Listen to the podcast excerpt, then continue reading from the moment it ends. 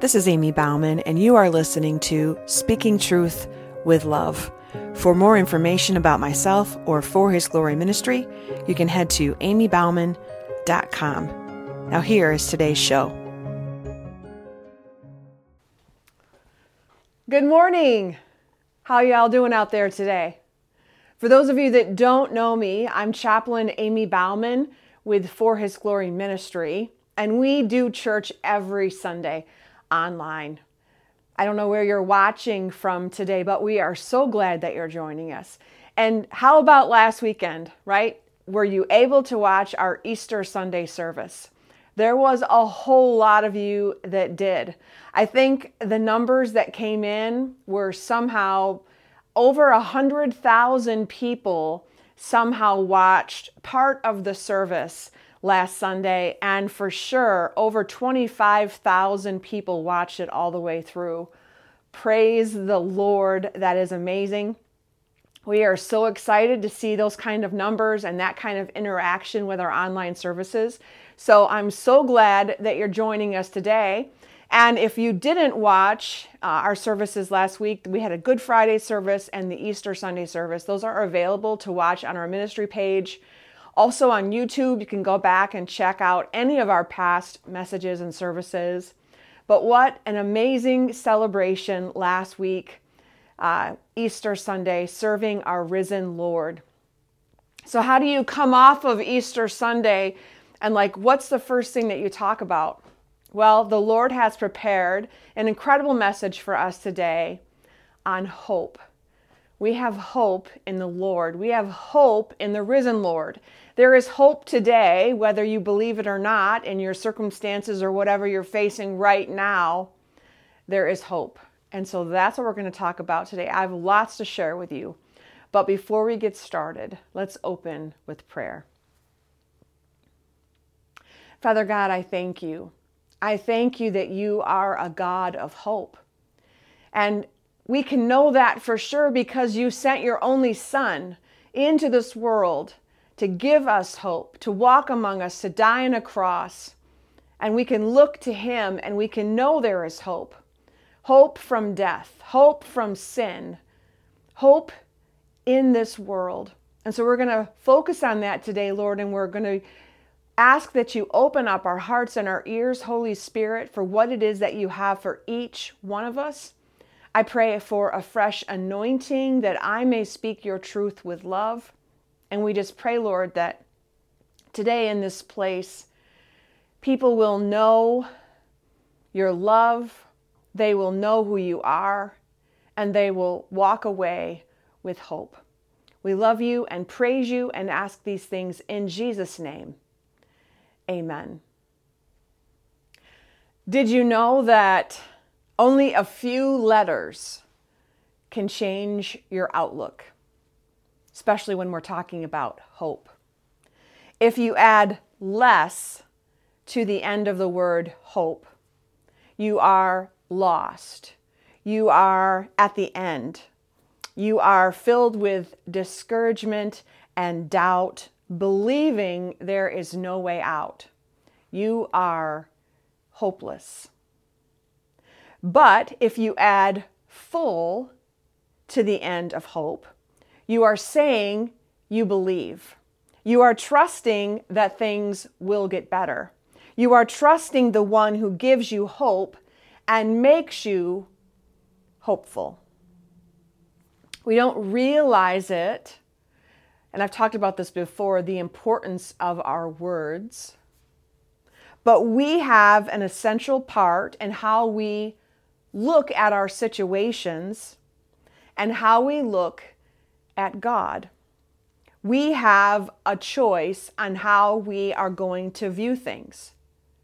We can either be hopeful or hopeless. And we have to choose. So I want to talk about this today. I want to look at hope. I want to talk about being either prisoners of hopefulness or hopelessness. And I want to look specifically at the word stronghold. and, and what that means for each one of us. Now, I'm not sure if you've heard of this word. There are really two ways, two different ways. I want to share with you what those are. But first, the definition of stronghold is a place that has been fortified so as to protect against an attack. And there are about 50 mentions of this word, this physical fortress, in the Old Testament. Let's look at a couple of them so you have a better understanding. Uh, verses like 1 Samuel 23 14, 14. And David stayed in strongholds in the wilderness and remained in the mountains in the wilderness of Ziph. Saul sought him every day, and God did not deliver him into his hand. Judges 6 2. Because the power of Midian was so oppressive, the Israelites prepared shelters for themselves in mountain clefts, caves, and strongholds. So we're seeing stronghold as this physical fortress of protection. Now, I myself never understood what it meant to hide out or get away behind a stronghold until March of 2020. Now, I know as soon as you say 2020, we all go to the exact same place COVID and lockdowns. And March was actually the month that Michigan went into lockdown. And instead of these intense rock walls and fortified cities, we lived in our homes, tucked away behind walls of toilet paper. Now, that's not really what happened. We were actually in the search for toilet paper. You couldn't find any on any shelves. And it's funny now, it wasn't then. But we're on the other side of that now, and we can look back and laugh a little bit. But up until that time, I had never understood the urgency of making sure we had enough food and necessities like toilet paper until then. I didn't really understand what a stronghold was and the importance of a stronghold. You didn't just build the walls for protection. These fortresses back then were strategically placed near major roads. They had water access, and they were like these storehouses. Because when you are taking refuge inside, you need to have the supplies that you need. So they had food, weapons, and the needed supplies that they needed for however the duration that they were going to be behind those walls. So, stronghold is a place that has been fortified to protect. And as I mentioned, there are about 50 verses in the Old Testament that talk about strongholds. But in the New Testament, this word stronghold is used one time in 2 Corinthians 10, verses 3 through 5. For though we live in the world, we do not wage war as the world does. The weapons we fight with are not the weapons of the world. On the contrary, they have divine power to demolish strongholds. We demolish arguments and every pretension that sets itself up against the knowledge of God, and we take captive every thought to make it obedient to Christ. Now, in these verses, stronghold isn't being defined as a physical fortress. It's describing a way of thinking, a mindset, thick walls of anger, addiction, and attitudes that can control us and hold us prisoner. Prisoner. Did you catch that? We've gone from a stronghold that is supposed to protect us and keep the enemy out to a stronghold that's keeping us trapped inside, captives. Now, even though stronghold is used in Second Corinthians, there are other references in the New Testament. Colossians 2 8 See to it that no one takes you captive through philosophy. Philos, or affection, and Sophia, worldly wisdom. Don't let someone take you captive with intellectualism. Empty deception. See to it that no one takes you captive through empty deceptions. Empty words. Ephesians 5, 6, and 7. Let no one deceive you with empty words. Kinos logos is also translated as religious smooth talk. Groundless arguments. Colossians 2:23 You have died with Christ to the elementary principles of the world, matters which have the appearance of wisdom. The world's elemental notions, rudiments of the world. And then 1 Timothy 6:20 Guard what has been entrusted to you, avoiding worldly and empty chatter and the opposing arguments of what is falsely called knowledge, worldly and empty chatter. Time and time again, throughout God's word, we are being warned not to be deceived by the world. And who is the deceiver of the world? Our enemy, Satan. And because of the shape of the world and what's going on, and you can turn on the news or the radio and be filled with fear about what's happening in the world today. More and more of us are living in this fear, forced to stay captives in the strongholds, the fortresses of our homes, and we're prisoners of hopelessness. We're prisoners from the enemy.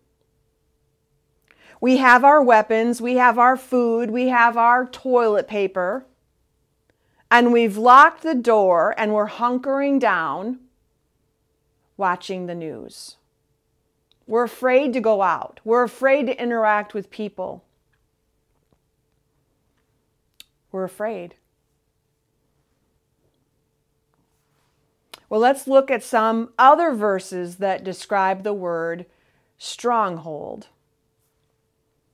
Psalm 9 9.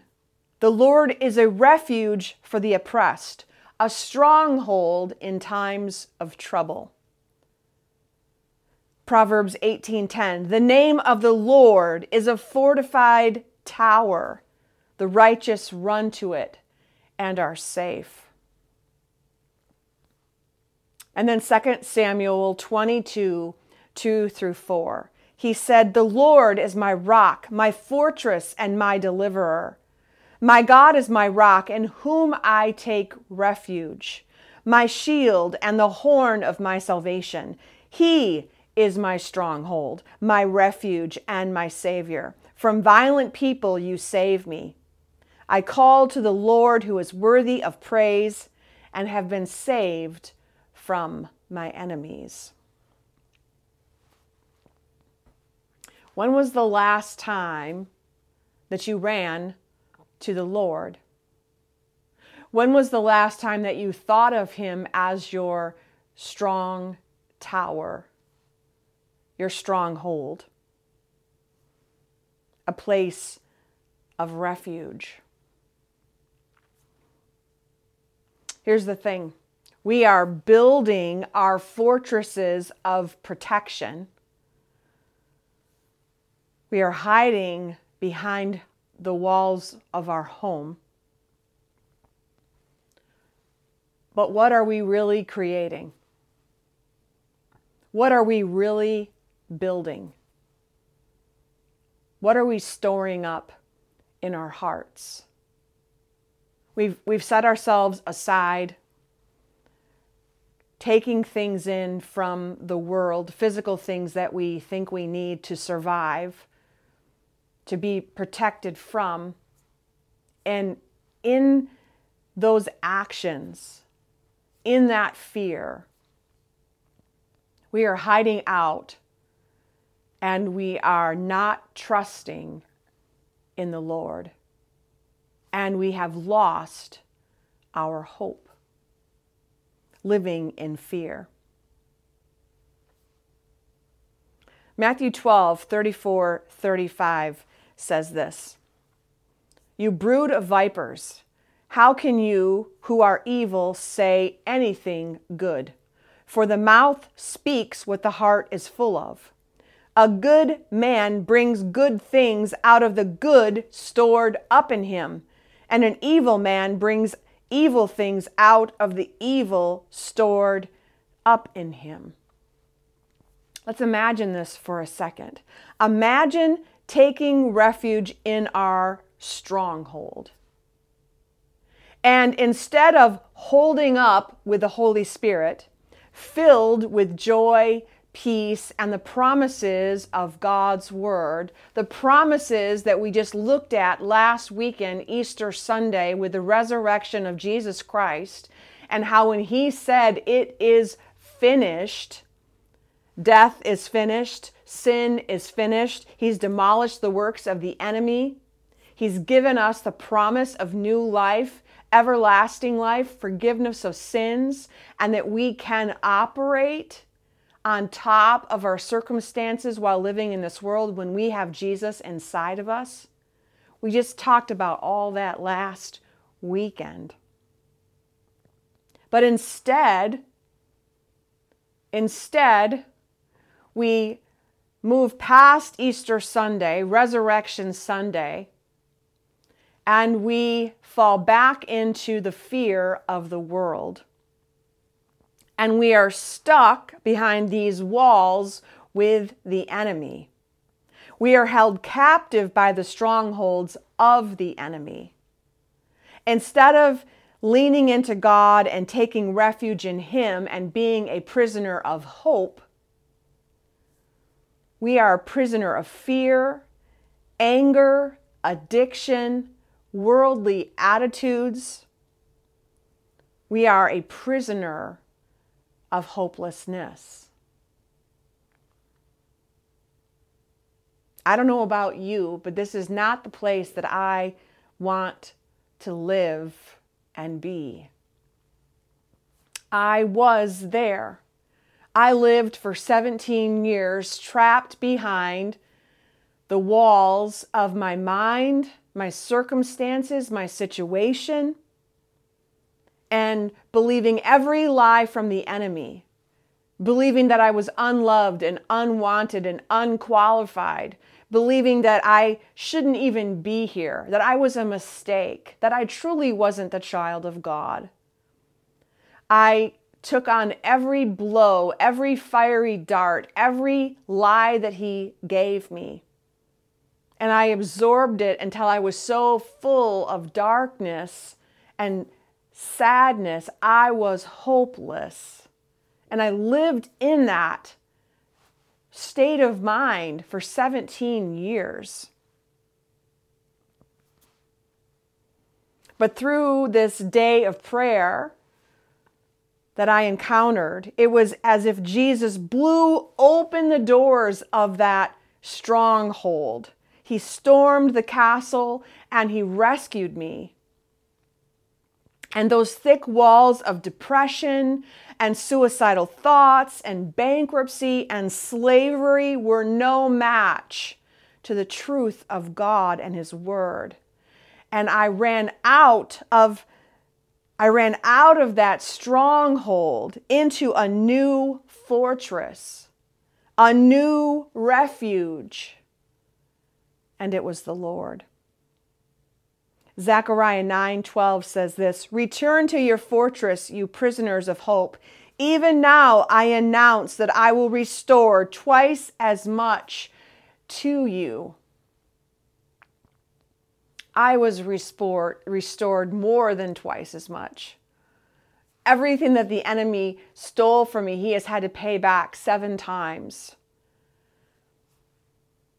but I've had twice the love, twice the peace, twice the provision. My storehouses are full, and I am no longer a captive of the enemy. I am free.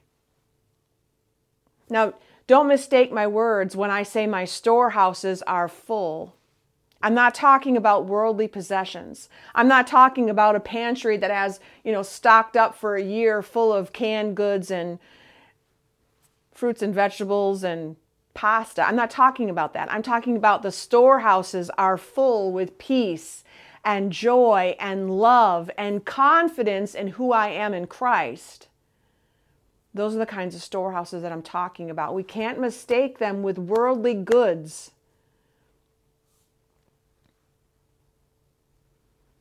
The key is being in the presence of the Lord. And that is one of the biggest things the enemy wants to do is distract us from God. And he'll do that in many different ways and forms. So that we're not even thinking about Jesus, but we're wrapped up in our phones, we're wrapped up in um, video, TV, we're wrapped up in all the things that the world offers, so that we're far away from God, not focusing on Him and when He's got us off the path, that's when He can start telling us who He thinks we are.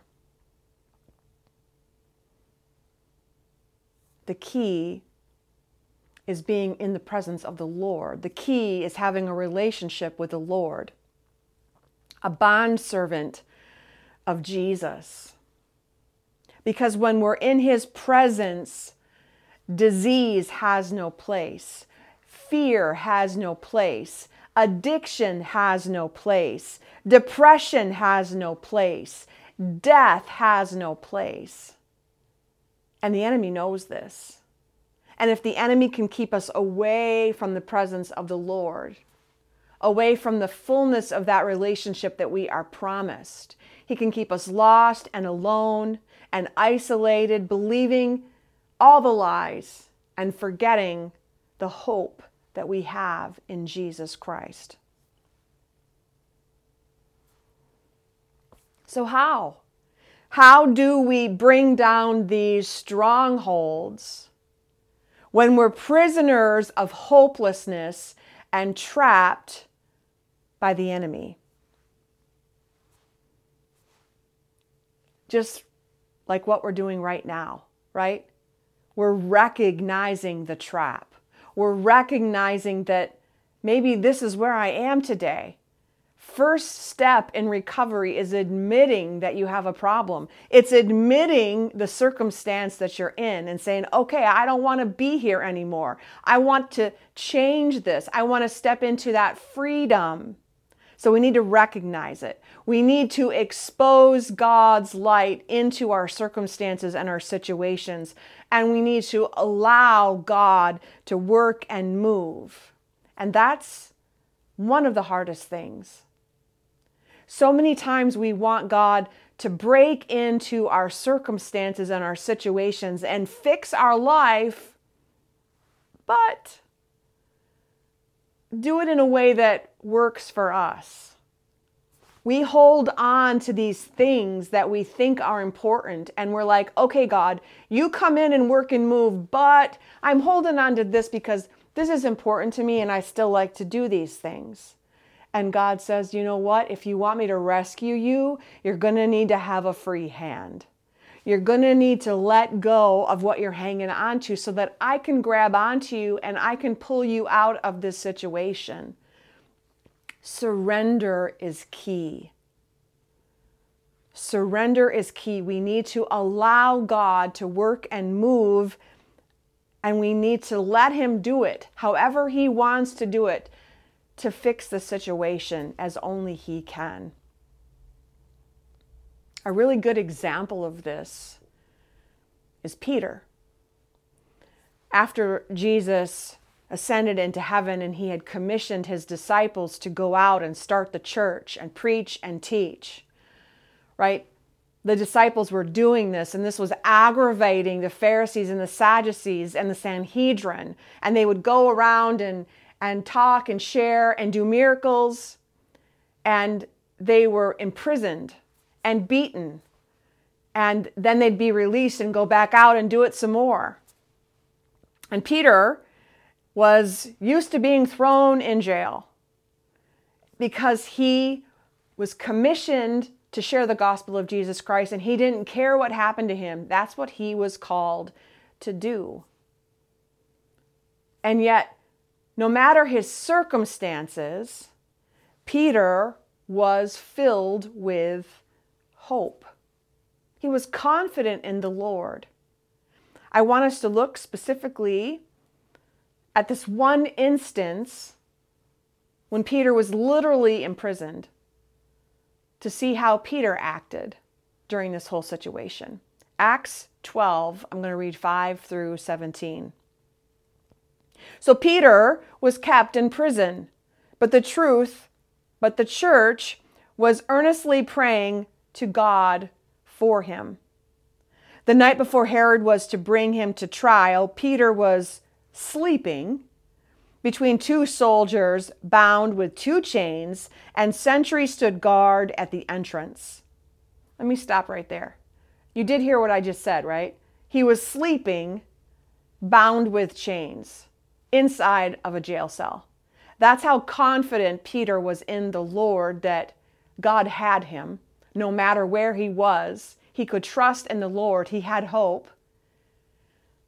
This is amazing. Suddenly, an angel of the Lord appeared, and a light shone in the cell. He struck Peter on the side and woke him up. Quick, get up, he said, and the chains fell off Peter's wrists. I'm a pretty sound sleeper, but I think if the angel of the Lord would come into my room, I would wake up. And yet, Peter needed to be woke up. That's how calm he was. I love that. Then the angel said to him, Put on your clothes and sandals. And Peter did so. Wrap your cloak around you and follow me, the angel told him. Peter followed him out of the prison but had no idea that what the angel was doing was really happening. He thought he was seeing a vision. They passed the first and second guards and came to the iron gate leading to the city. It opened for them by itself, and they went through it. When they had walked the length of one street, suddenly the angel left him. Then Peter came to himself and said, now I know without a doubt that the Lord has sent his angel and rescued me from Herod's clutches and from everything the Jewish people were hoping would happen.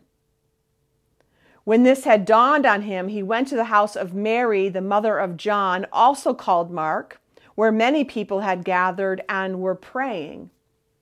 Peter knocked at the outer entrance, and a servant named Rhoda came to answer the door. When she recognized Peter's voice, she was so overjoyed she ran back without opening it and exclaimed, Peter is at the door. You're out of your mind, they told her. When she kept insisting that it was so, they said, It must be his angel. You see, the people that were praying for Peter did not have the same hope in the Lord as what Peter did. Even though they were praying for him, I don't think they had quite yet believed that God could actually perform this miracle that they were praying for. But Peter kept on knocking, and when they opened the door and saw him, they were astonished. Peter motioned with his hand for them to be quiet and described how the Lord had brought him out of prison. Tell James and the other brothers and sisters about this, he said, and then he left for another place. Thanks be to God for these words. How many of you out there today are like Peter? I know I want to be more like him. No matter uh, the circumstance, whether I'm literally imprisoned with chains and guards, or whether I'm walking the street free, I, I want to have that hope in the Lord.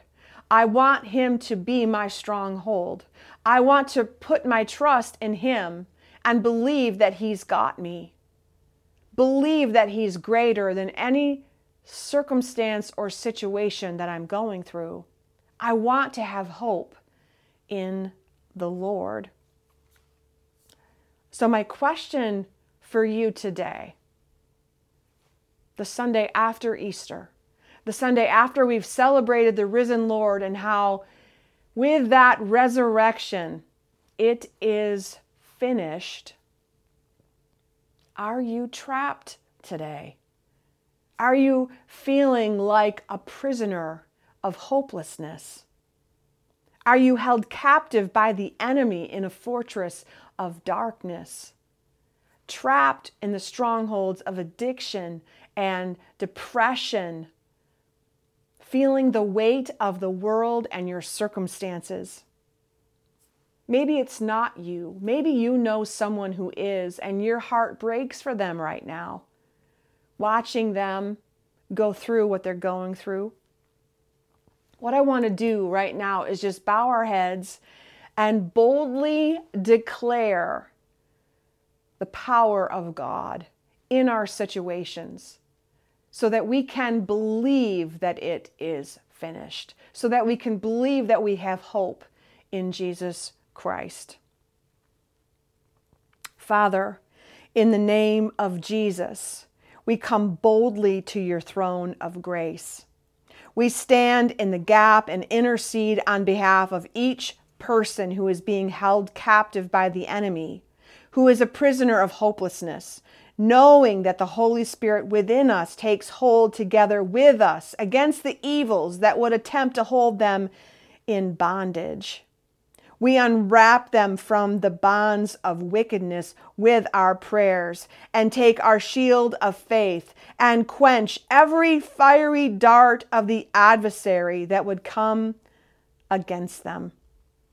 Father, you say that whatever we bind on earth is bound in heaven, and whatever we loose on earth is loosed in heaven. You say for us to cast out demons in the name of Jesus. So, in the name of Jesus, we bind those, their body, soul, and spirit to the will and purposes of God for their lives. We bind their mind, will, and emotions to the will of God. We bind their mind to the mind of Christ, that the very thoughts, feelings, and purposes of his heart would be within their thoughts and we loose every old, wrong, ungodly pattern of thinking, attitude, idea, desire, belief, motivation, habit, and behavior for them. We tear down, crush, smash, and destroy every stronghold associated with these things. We loose any stronghold in their lives that has been justifying and protecting hard feelings against anyone. We loose the stronghold of unforgiveness, fear, and distrust from them. We bind and loose these things in Jesus' name. And we thank you, Father, that you are our refuge. You are our strong tower. May we rest in the stronghold and be a prisoner of hope, not hopelessness and trust and believe in your promises uh, promises. Equip us strengthen us fill us so that we are overflowing with love peace joy and confidence in you. You are still on the throne. You are still in control. You are still greater than he who is in the world. You are still king hallelujah Amen. I want to encourage you as you go off into this next week that you choose your words carefully, that you will use that word hope and choose the word that you are going to add at the end. I pray that you will be hopeful, not hopeless. I pray that you will trust in God that He is your strong tower and you can run to Him and He will protect you. I pray that you will believe that what Jesus did on the cross, it is finished. and we can stand here today and rejoice and claim those promises for our very own. We have hope in Jesus Christ. Thank you. Thank you so much for being here today and for joining us. And until next time, until we can be together again, be blessed. Thanks so much for joining me today. Stay tuned for more Tuesday teachings, Sunday sermons, and encouraging messages along the way. And until next time, be blessed.